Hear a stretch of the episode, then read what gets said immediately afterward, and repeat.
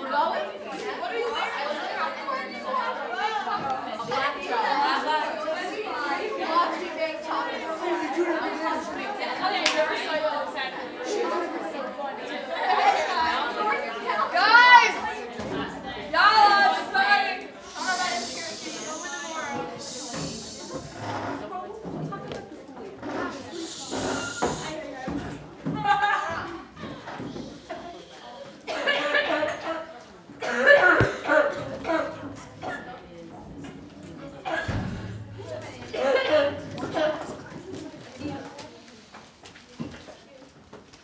Klal Yisrael.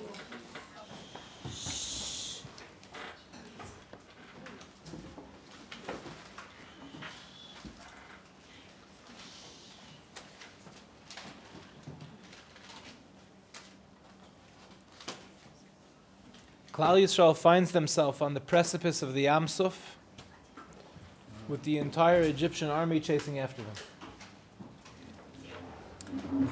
And they're afraid. Moshe Rabbeinu's response is very striking. Vayomer Moshe Ela'am, Al tira'u, hisyatzavu uru'u es Yeshuas Hashem, asher yasa lachem hayom, ki asher re'isa mitz Mitzrayim hayom, lo sosifu l'rosam od ad olam. Hashem yilachem lachem ve'atem tacharishon. What is Moshe Rabbeinu saying? Moshe Rabbeinu said to the nation, do not fear. Stand fast and see the salvation of God that He will do for you on this day. Because you have seen Mitzrayim today and you will see Mitzrayim no more, forever. Hashem will make a war for you and you will be quiet. It's an interesting response that Moshe Rabbeinu has. The Egyptian army is coming. And Moshe Rabbeinu tells them, "Don't fear, stand fast. Hashem is going to perform a miracle for you. You will not see Mitzrayim ever again. Hashem will make war. You will remain silent." Okay. Vayomer Hashem al Moshe, and now Hashem comes to Moshe and he says, "Ma? Why do you cry out to me?" Daber el bnei Yisrael. Tell Klal Yisrael to journey on. First of all, what is this thing that Moshe Rabbeinu is saying to them? Is he stam giving them a pep talk? Or is there something deeper going on underneath the surface? Number two, Hashem's statement here comes almost out of nowhere. Hashem comes and he says, Speak to Klal Yisrael and tell them, keep going. Daber el b'nei Yisrael. Why does HaKadosh Baruch Hu come now and say that? Why doesn't he come before? Before Moshe Rabbeinu makes this statement, HaKadosh Baruch Hu says nothing. Now that Moshe Rabbeinu has made this statement, HaKadosh Baruch Hu says, keep going. But also, and this is the last question for the night, what in the world is HaKadosh Baruch Hu saying? Let's think about the words. Ma titzak elai. Why do you call out to me? Girls, if we asked ourselves, let's be frum for a second the Egyptian army on one side, the Yamsuf on the other. Wouldn't we all start pulling out our Tehillims? Yeah. Wouldn't we all start crying out to HaKadosh Baruch Hu? Is that not the right thing to do? The right thing to do when you're in a moment when there's nothing else you can do seems to be to daven to HaKadosh Baruch Hu. So, A, Moshe Rabbeinu is making this statement. We don't really know what he's saying. He's saying like a bunch of things. Don't fear. You're never going to see Mitzrayim again. Hashem's going to wage war. What's really going on? Number two, now HaKadosh Baruch Hu comes and he says, Yisrael. Just keep going. Keep going where? Keep going into the Yamsuf? And he says even more than that. Why are you calling out to me? I would think HaKadosh Baruch Hu would say, perfect. In a moment of crisis, you call out to your Father in heaven, don't worry, I'll split the sea. That's not what HaKadosh Baruch Hu says at all. So there's a fascinating medrash. And the Medrash says that everything that HaKadosh Baruch Hu said is actually a response to something that Klal Yisrael said, but it's not in the psukim. You need the Medrash to teach it to you. So the Medrash goes through. On the spot. Medrash Rabbah. Vayomer Moshe la'am, al tiro, hisyatzavu uru'u es Yeshuas Hashem. Moshe Rabbeinu says, do not be afraid. You will now see, stand fast, you will now see the salvation of God. There were four camps. When they were standing at the precipice of the Yamsuf, there were four different camps. Each camp had a shita of how we should deal with the impending Yamsuf. The first camp said, There's no point in going on. Let's throw ourselves into the sea and kill ourselves. Better to die drowning in the Yamsuf than to be tortured by the Mitzrim. So to Moshe, so Moshe Rabbeinu heard this group saying, We're miyayish, we're giving up hope. And Moshe Rabbeinu said to them, Al tiro, do not be afraid. That was camp number one. Then Moshe Rabbeinu continues, and he says, You're never going to see Mitzrayim again. You saw Mitzrayim today, you will never see Mitzrayim again. What is this a response to? So there was a second camp. And the second camp said, let's surrender to the Mitzrim. Let's go back. Makes sense? We were enslaved for 210 years. Yes, we had all these makos. It didn't work. We're here by the Yamsuf. Let's go back to Mitzrayim. So to them, Moshe Rabbeinu says, you will never see Mitzrayim again. So far, so good? First camp says, let's kill ourselves. Second camp says, let's surrender. Then there's a, there's a third camp that says, let's wage war. What do we have to lose? Let's go up against Mitzrayim and let's do our best. If we're going to go down, let's go down fighting. To them, what does Moshe Rabbeinu say? Hashem yilachem. God will fight. God will fight. You don't have to fight, God will fight. And the, again, at the very, very end, Moshe Rabbeinu says, Va'atem tacharishim, and you will be silent. This is the fourth camp right now. So we had, let's chazer. The first camp said, let's jump into the Yamsuf, let's kill ourselves. What does Moshe Rabbeinu say? Don't be afraid. The second camp says, the second camp says, let's wage war. Moshe, I'm sorry, the second camp says, let's surrender. Moshe Rabbeinu says, we're never going back to Mitzrayim. The third camp says, let's wage war.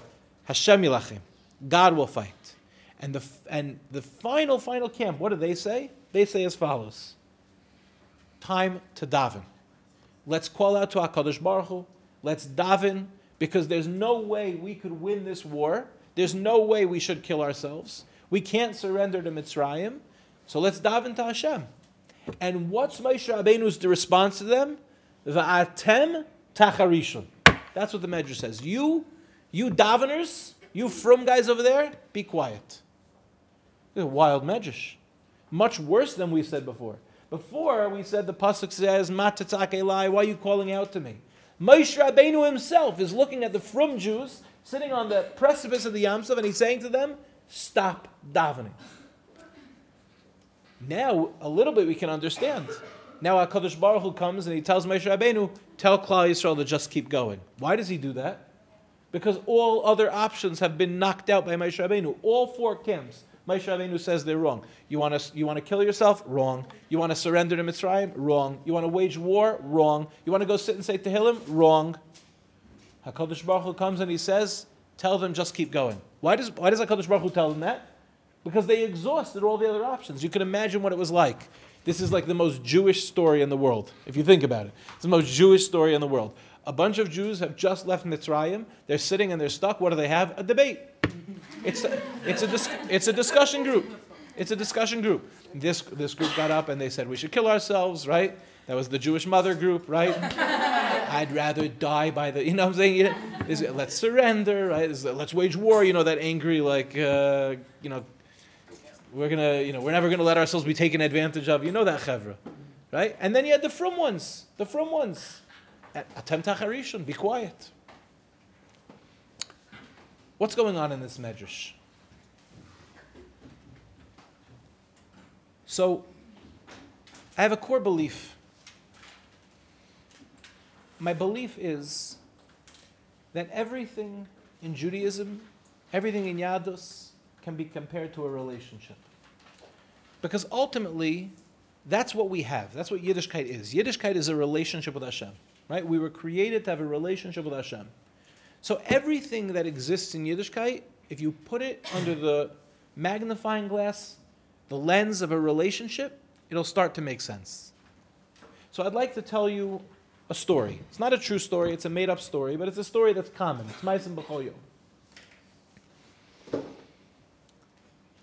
You have a couple in crisis. A couple in crisis. They love each other very much, but somehow it's not working. It's not working. There's dysfunction in the marriage. There are four approaches that this couple will try and take. Each one of them will fail. Let's go through them one at a time. The first approach is the approach of despair. It's not going to work. It's not going to work. May as well kill ourselves. It's not going to work. They, they love each other. They know they love each other. But it's not going to work. What's the problem with this?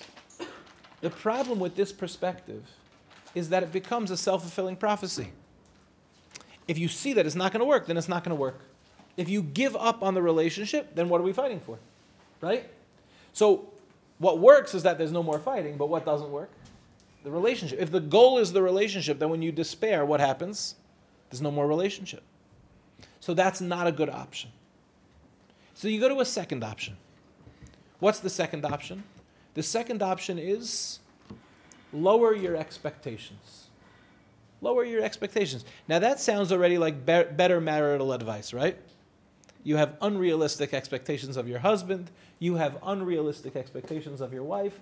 Lower your expectations. Now, already, it starts to make a little bit more sense. What's the problem? The problem is that lowering your expectations also doesn't meet the goal.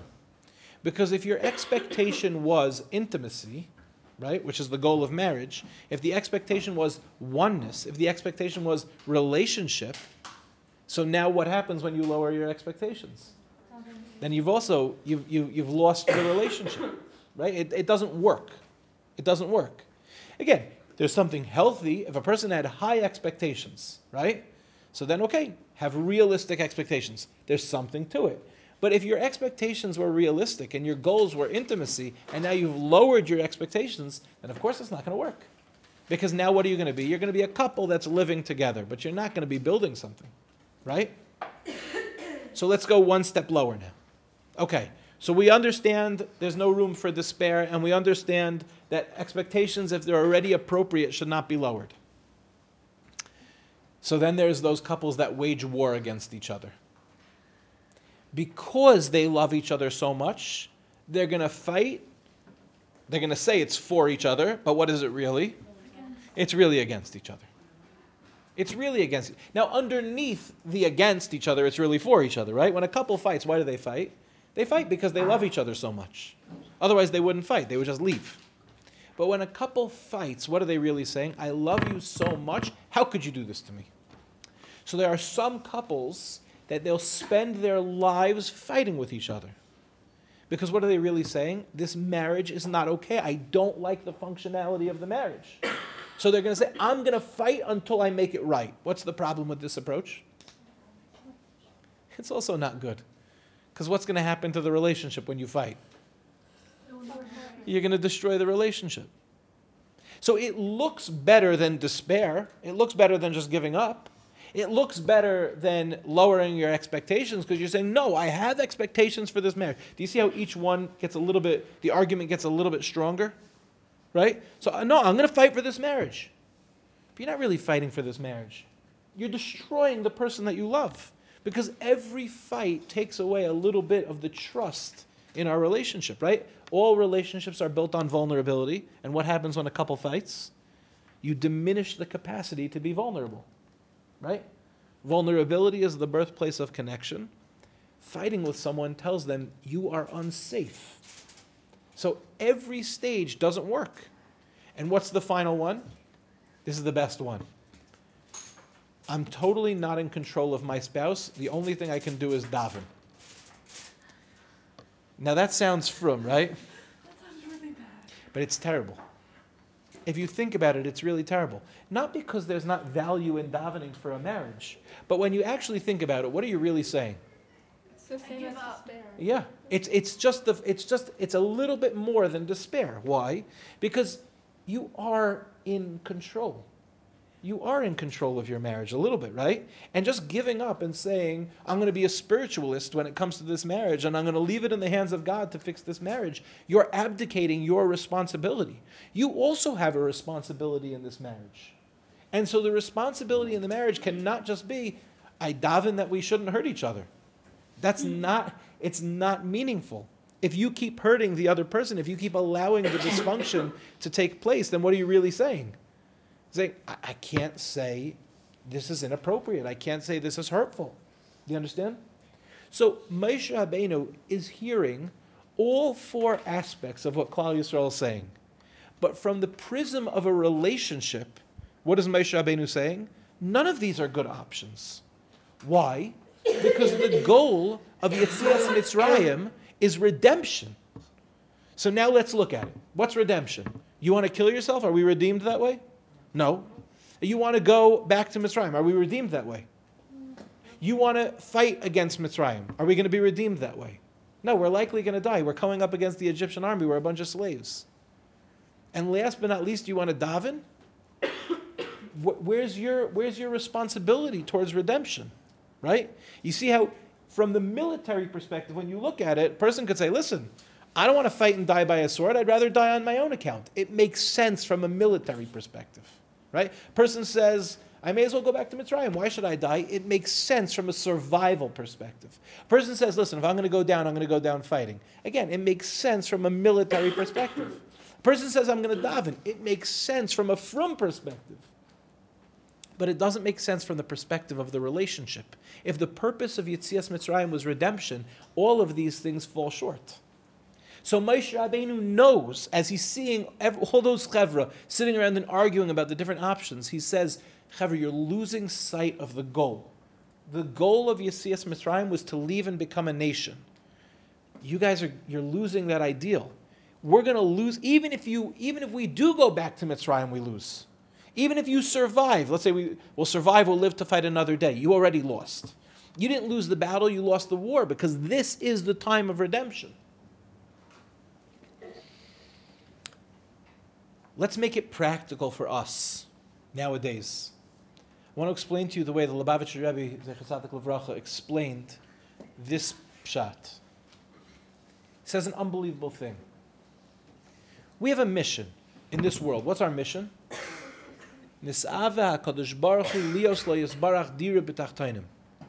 God desires to have a dwelling place in the world down below. What is our job?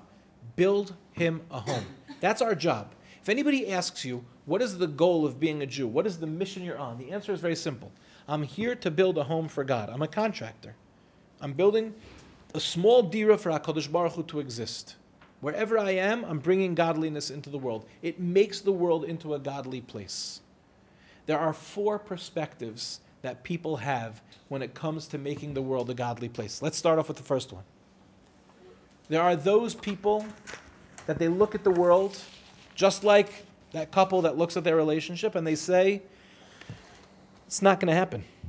It's just not going to happen. This generation is so bad. And you've heard that, by the way, in your life. You've heard that from so many rebbeim and so many teachers, right? I'll tell you what it looks like in my time, we didn't have the technology that you have, and there's no way that you could possibly become anything in your life because of Facebook, Snapchat, Instagram, Twitter, right? Whatever, whatever new app, swipe left, swipe right, slide into DMs. It doesn't matter, right? Because we didn't have that when, when I was growing up. We didn't have that. But girls, I want to I want to share with you a secret. Their rebbeim said that to them. You guys are never going to have it. You know why? Because in my time we had radio. We didn't have television, right? We certainly didn't have Netflix, right? So in my time, We didn't have television. All we had was radio. Radio is not as bad as television because at least you're listening and you're, you know, you're, you can see the people you're talking to. Whereas with television, you're focused on the television. Whereas with the, with the phone, you're just focused on the phone. You're not even looking up, right? Okay. And what did they say the generation before that? They said, okay, in my time, we didn't have newspapers and we weren't so focused on what was going on everywhere in the outside world. We could really focus on ourselves, right? And the generation before that, they said, we didn't live in the big city. We lived in the shtetl. And the generation before that, and the generation before that, and the generation before that. You understand what's going on? Yeah. The attitude that's being transmitted is exceptionally destructive because what are they really saying? You are doomed. And they say, they say Jewish words, they say frum sounding words. You read the Sadoros. That's what Rabbi Perkel says. Yeah, you read the Sadoros. And there's truth to it. There's truth to it, no? But it's not, I'm sure, and I'm sure, I'm sure that Rabbi Perkel wasn't saying it in this way. I'm sure. No, saying no, it. Yeah. I asked him straight up, and I said those No, words. I said, are, are you saying that we're doomed? He's like, yeah. Right. I don't think that's what he means. I think he's joking, and I know Rabbi Perkel. I know he's joking, right? Th- But I think Fakir. I don't think he's saying Eurida Sadoros is this gloom and doom. You're not, you're nothing because why would any educator ever do that? Why would we want to destroy the people? Like you have no hope? No, none. Okay. Yeah, but but that's that's this that's sick, right? Right. We would never raise our children to say, uh, yeah, I think you just got to give up. Like it's it's not a healthy way of talking to people. It's I'm sorry to say it's not a healthy way of talking to people. So I'm not saying it's not true. I'm not saying that the generation isn't lower. I do believe the generation is lower. I'm just not convinced that lower means worse. Lower means a new set of challenges, perhaps closer to the essence. So when it comes to teaching people, the last thing we need to be doing is telling them what? Abandon all hope. And there are people that are trying to jump into the Yamsuf, and they're trying to kill themselves, and they're trying to take everyone with them, and they're saying, look, how are you going to build a world for God? It's impossible. In today's generation, it's impossible. I cannot tell you how many young mechanchim come to me and they go, I don't know, like how you make a difference with the phones. Like, how do you do it with the phones? With the phones, with the phones. As if communism wasn't a distraction for people. It was back in the day. Communism was like a legitimate distraction. No, I think that's crazy. I can I can imagine going off the derech for a lot of things, but I can't imagine going off the derech because I believe in communism. But that's because I'm a product of this generation. But there are people that are they're just talking about it all day long. They're just sitting and bashing. How could you do it? Give up. Give up. Give up. A Rebbe said to me once. He said he said, you know, I was hired to teach a halacha class, but I like like, I couldn't get any of the kids to pay attention, all because of the phones. I'm like, maybe because you're boring. So he's like, what, he's like, he's like, what do you mean? I'm like, halacha is a really hard subject to teach, and if you're just teaching, do this and don't do that, and do this and don't do that, I understand why people are going to go on their phones. Look, if I had an option between being entertained and having to listen to you, I'd probably be entertained also. But but if you want to sit there and rip on your students, it's probably an indication of why they're not listening to you to begin with, right? It's a little bit harsh, but it's also a lot of it true. Then there's another type of Rebbe. Another type of Rebbe, another type of teacher. This one says as follows Look, it is what it is. We have to lower our expectations. They also talk about technology. We have to lower our expectations. It's true there was a time when people could sit and focus. No, people can't focus anymore. What do you want to do? People can't focus. We have to lower our expectations. They look at the world around them and they say, yes, HaKadosh Baruch Hu gave us a mission, Dira we have to build a dwelling place for God. But it's not so possible in today's generation, so we're going to have to make do. And we'll do, we'll do our best, but like honestly, we're gonna, it's just not going to happen. What's the problem with that? Was, that was, that was the whole point. The whole point is that God gave us this incredibly ambitious mission, and He said, Build for me a dwelling place in the world down below. If we lower our expectations beyond the actual mission, then we've lost the mission itself. So, we lost something very sad. Then there are those, then there are those, yeah, I see that HaKadosh Baruch Hu agrees with me. He's giving me a he's giving me a soundtrack. A soundtrack. You realize the arrogance of even saying that out loud. Like you agree with Hashem. Baruch Hashem. Baruch Hashem. So the first type of Jew, he says, he says, look, I, I, I'm totally cut off. I'm just going to kill myself. It's not going to happen. I should end in one point that the Lubavitch Rebbe makes. I didn't say before. The first type of Jew, you know what he does? He secludes himself. And he says, "Listen, the world is burning. I'm not going to be burnt, so I'll just go do my thing." But he abandons the mission. The second type of Jew says, "Look, I'm just giving up on the mission. I'm returning to Mitzrayim." The third type of Jew is arguably the most dangerous. Because the third type of Jew decides, okay, if the world is going to wage war on me, I'm going to wage war on the world. Wait. And that is the angry, judgmental, focused on the negative type of Jew. And I want, to, I want you to hear the way these people speak. We try not to be like these people, but this is the way they speak. Do you know how unobservant this person is? Do you know what they do? Right? They, meaning in the, in, the, in the privacy of their own house. Do you know who they really are, right? When they see a Jew, their, their focus is not embrace and warmth. Their focus is in looking at all the things they're doing wrong, right? So I'm sure that you've met people in your life, and please don't say any names because I don't want it to be anything that schmecks of any lashon hara. But you ever meet that rebbe or that teacher that, let's say, you know someone, because of course not you, but let's say you know someone that was dressed inappropriately.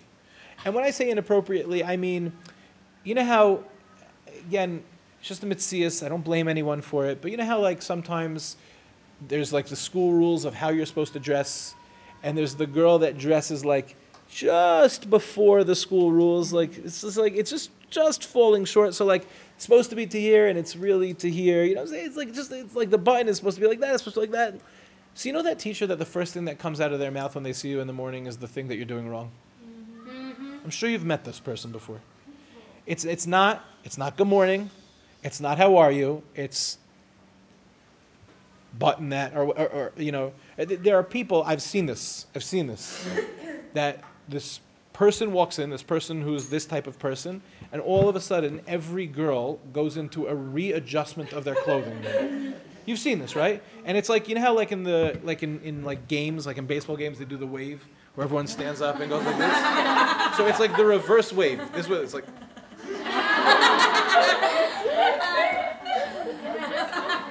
They call it the Twitch. yeah. So everyone like everyone has that like everyone has like all of a sudden everyone has like a little bit of epilepsy and everyone's like Why? Why? Why? And I'm not saying that people shouldn't call us out when we're doing the wrong thing. They should. But isn't there a way? Isn't there a way of saying it? Isn't there a way of saying it that's compassionate, that's kind, that's understanding, that makes a person feel like this person cares about me, not just about my buttons? But there's this angry, judgmental, negative way of seeing the world, right? That says, I'm waging war on you. The only way that I'm going to get through to you is by screaming. And by the way, that type of chinuch, ultimately, some people like it. Ultimately, my belief is it leaves people broken. It leaves hmm. people broken. Because what's going to happen? You're just yelling at them. So for the moment, maybe they feel like "Ugh, I'm doing the wrong thing. But you know what comes after that? After they say, "Oh, I'm doing the wrong thing. I should improve." You know the thing that comes right after that? I'm such a bad person. You wage war. You know what you're going to do? You're going to win. You're going to win. You're going to destroy people in the process. You're going to win. You're going to get them to do the right thing, but you're going to kill the person in the process. You know that famous mashal about choking the golden goose? Somebody has a golden goose. The golden goose lays golden eggs. Every time it lays a golden egg, he can go sell the golden egg for money. The problem is he needs money. He ran short of money. So he needs money. So what does he do? He kills the golden goose so he can pull out the egg that's inside because it's going to take too much time for the egg to come out. Why? You kill the golden goose, you get the money, but now what did you lose? You lost all the golden eggs. How many times do I speak to people and they said, Yes, I perform. I am observant in my Judaism. But I am not present. I show up to shul, I say the words, but there's no me. Why? Because somebody at some point in their life waged war on them and told them what they thought about them. Do you know, I know a young man who ad is in his 30s. Ad he talks to me about his fourth grade Rebbe. His fourth grade Rebbe. At some point, I said to him, dude, you were in fourth grade, let it go. He's like, I can't let it go. I'm like, okay, but that's your issue. He's like, you're right, but you don't understand what it was like to be there with him. You don't understand what it was like to be in that classroom. And this is a Rebbe who's an award winning Rebbe. He's an award winning Rebbe. He's a murderer. He's an award winning Rebbe. But he was a murderer. I, there were boys that came out of that class that were amazing, that he, that he gave them the best skills. True, true, 100%. But there were all these other kids, all these other kids that somewhere along the way were told, you're not enough, you're not good enough, you're not as smart, you don't sit still as well. Shkayach. Who do we love the most? And by the way, who are the ones that make the longest impacting change? Are not the Rebbeim that are waging war. The Rebbeim that they have shitas, they have things they believe in, but divrei chachamim benachas nishmaim. They say it in such a sweet way. I want to highlight one Rebbe.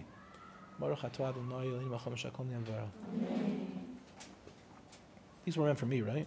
Yeah. Benachas nishmaim. There's a Rebbe in Yeshiva Darchei Torah. His name is Rabbi Saldinger. Nobody in the history of the world will ever have a bad word to say about Rabbi Saldinger. He's a second grade Rebbe. He's been a second grade Rebbe his entire life, his entire career. Rabbi Saldinger, it is the funniest thing in the world to sit in his classroom. Everyone at some point in their life should sit in Rabbi Saldinger's classroom. I want to tell you why. He loves his Talmidim very, very much. He himself was never blessed to have biological children, so the children in his class are like the children that Imamish cares about. And when he disciplines, it's the funniest thing in the world. He tells kids, he goes, if you don't start behaving, and he gets that look on his face, like a kid's misbehaving, if you don't start behaving, I'm going to, and the whole class, he teaches them this in the beginning of the year, I'm going to send you to Elba Island for in perpetuity. Bunch of second graders. I'm going to send you to Elba Island for in perpetuity. He goes, if you don't start behaving, I'm going to dip you in chocolate until you're so delicious. Why? The kid knows he's not behaving. The kid knows he's not behaving. But he's not coming and saying, You're a bad kid. He's coming and saying, Come on, you're so cute, you're so delicious, don't behave that way. and it's, it's a message that you think it's second grade, like a second grader is not going to take it with him, right? I'll tell you, my brother, my brother was very sick when he was in second grade, like really, really sick. And he was in and out of school because he was so sick. And he wasn't sick like with a flu. He had whooping cough. One of his lungs collapsed. The other lung collapsed. He had terrible asthma. It was a disaster of a year. And Rabbi Saldinger was so sweet and so nice and so gentle and so loving and so caring, and he held him over that entire year. And it was my brother's first year in the school. So when my brother had his third child, he had nobody to name after. So he called Rabbi Saldinger and he said to him, Rebbe, this is my third son. I have nobody to name after. For everything you did for me, I'd like you to be, name my son after whoever you would like to name after, because I know you never got to name children of your own. So Rabbi Saldinger named my brother's third son, Yeshaya Yosef, after his father. You think it's just a second grader, right? My brother was in his mid 30s when he named his third son. You understand? It can go with you for a long time. Don't wage war on the world. Don't, don't look at the world with that saras ayin, with that negative way of, okay, I'm not, I'm, it's true, you're not the first guy who just retreats and says, fine, I'll do my own thing but you're not so much better because you're destroying people in the process. And then finally, there are the frumas. Look, I want to change the world. The world is too messed up, so I'm just going to daven, and God will have to change it. now, again, it sounds frum, right? But what's the problem? You were put into the world to change the world. So if you were put into the world to change the world, it's not frum to say, I'm leaving it up to God. You're here on the mission.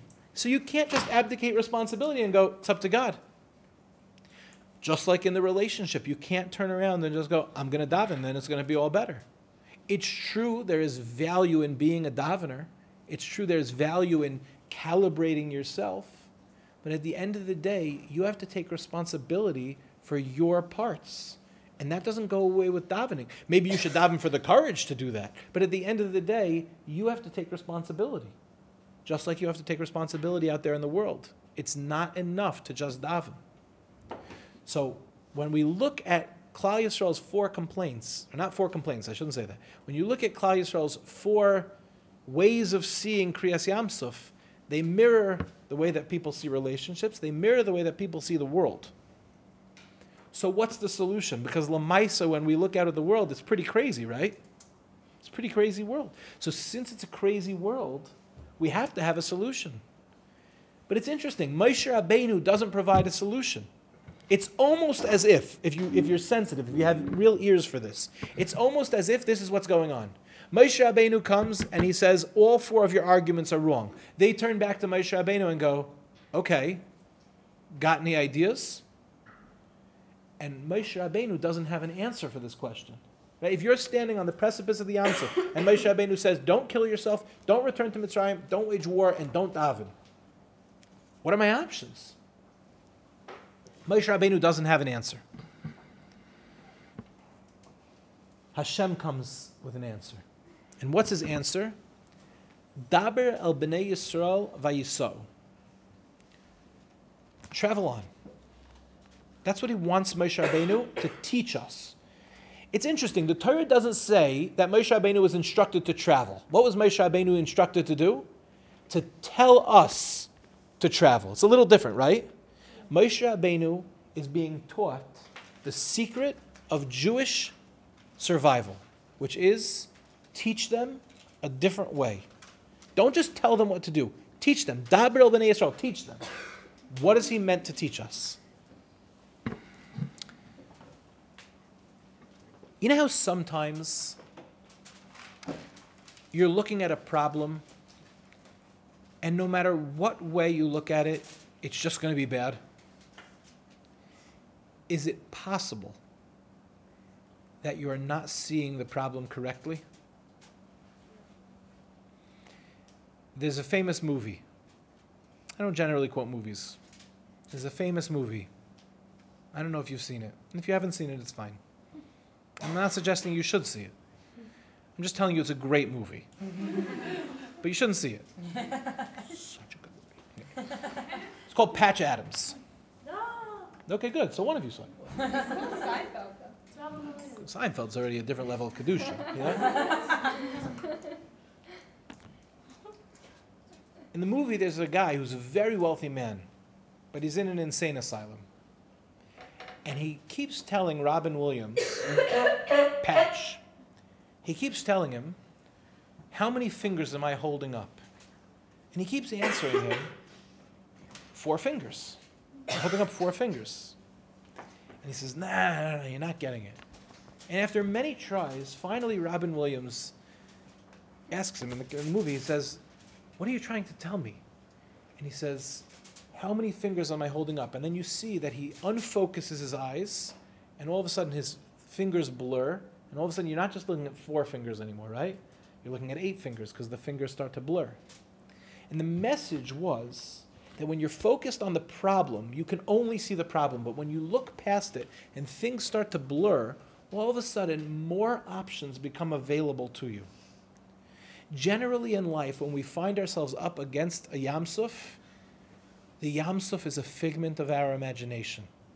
It's born from a place of fear. It's born from a place of, I'm not enough, I can't handle this, right? But you can handle it because the obstacle that's in front of you might not be as real as you think it is. Which doesn't mean to say that it's a zero, but it does mean to say that whereas you perceive a Yamsuf in front of you, you may not know that that Yamsuf is ready to split. So if you're looking at the Yamsuf and your Yamsuf is your immobile object, and you're saying, look, I got a Yamsuf, right? So what now? Maybe you don't have a Yamsuf. That's a crazy thing to say. I have a Yamsuf. I'm standing on the Yamsuf right now. What do you mean I don't have a Yamsuf? I'm standing on the Yamsuf right now. Slow down. Maybe you don't have a Yamsuf. Maybe if you just move forward a little bit, you will see that that sea will split. So there's an education that's going on over here. You're looking at the Mitzrayim coming towards you, the Egyptian army, and you're looking at the Yamsuf on one side and you're saying, I don't have any options. Yes, you do. Keep going. Let's move this first into the realm of the world, and then we'll move it back into the realm of relationships. You're standing here in the world. Your year in seminary, you're in a bubble. But you're going to continue out of that bubble at some point in your life. And you're going to get all these musser schmoozing of how terrible it's going to be. Okay? After they're done scaring you, what's going to be left? It's not enough just to say, I'm going to daven, because Lamaisa you have to engage. It's not enough, which again, there's value in davening, but it's not going to be enough by itself. It's not going to be okay to wage war on the world. You're going to push people away. It's not going to be enough to say, look, I guess I'm giving up, because then you're, you're, you're, you're losing your mission. And you can't just hide in a corner. So, what is your option? Move forward. just move forward. If you move forward, you're going to see that you're going to accomplish amazing things because the wall that you perceive to be there, it's not a wall, it's a door. But you're so convinced that it's a wall. And what's worse, there are people that are convincing you that it's a wall. It's not a wall, it's a door. But if you walk towards it, it's like one of those doors that recognizes that you're walking towards it. It will open for you. I know it appears to be a wall, but walk towards the wall, open sesame. You'll see, you'll be able to get through. So when you find yourself where you have nowhere to turn, what's the answer? With courage and vulnerability, just keep going. Because that's what's right, that's what's true, that's what's honest. You understand? So God is not saying to the Jews, I'm going to split the sea. It's not the first thing he says. The first thing he says is teach them to move forward when they're scared and they're stuck. Teach them to move forward when they're in a place of despair. Teach them to move forward when they're angry and judgmental and bitter. Teach them to move forward when they want to lower their expectations and they want to give up on the fundamental mission.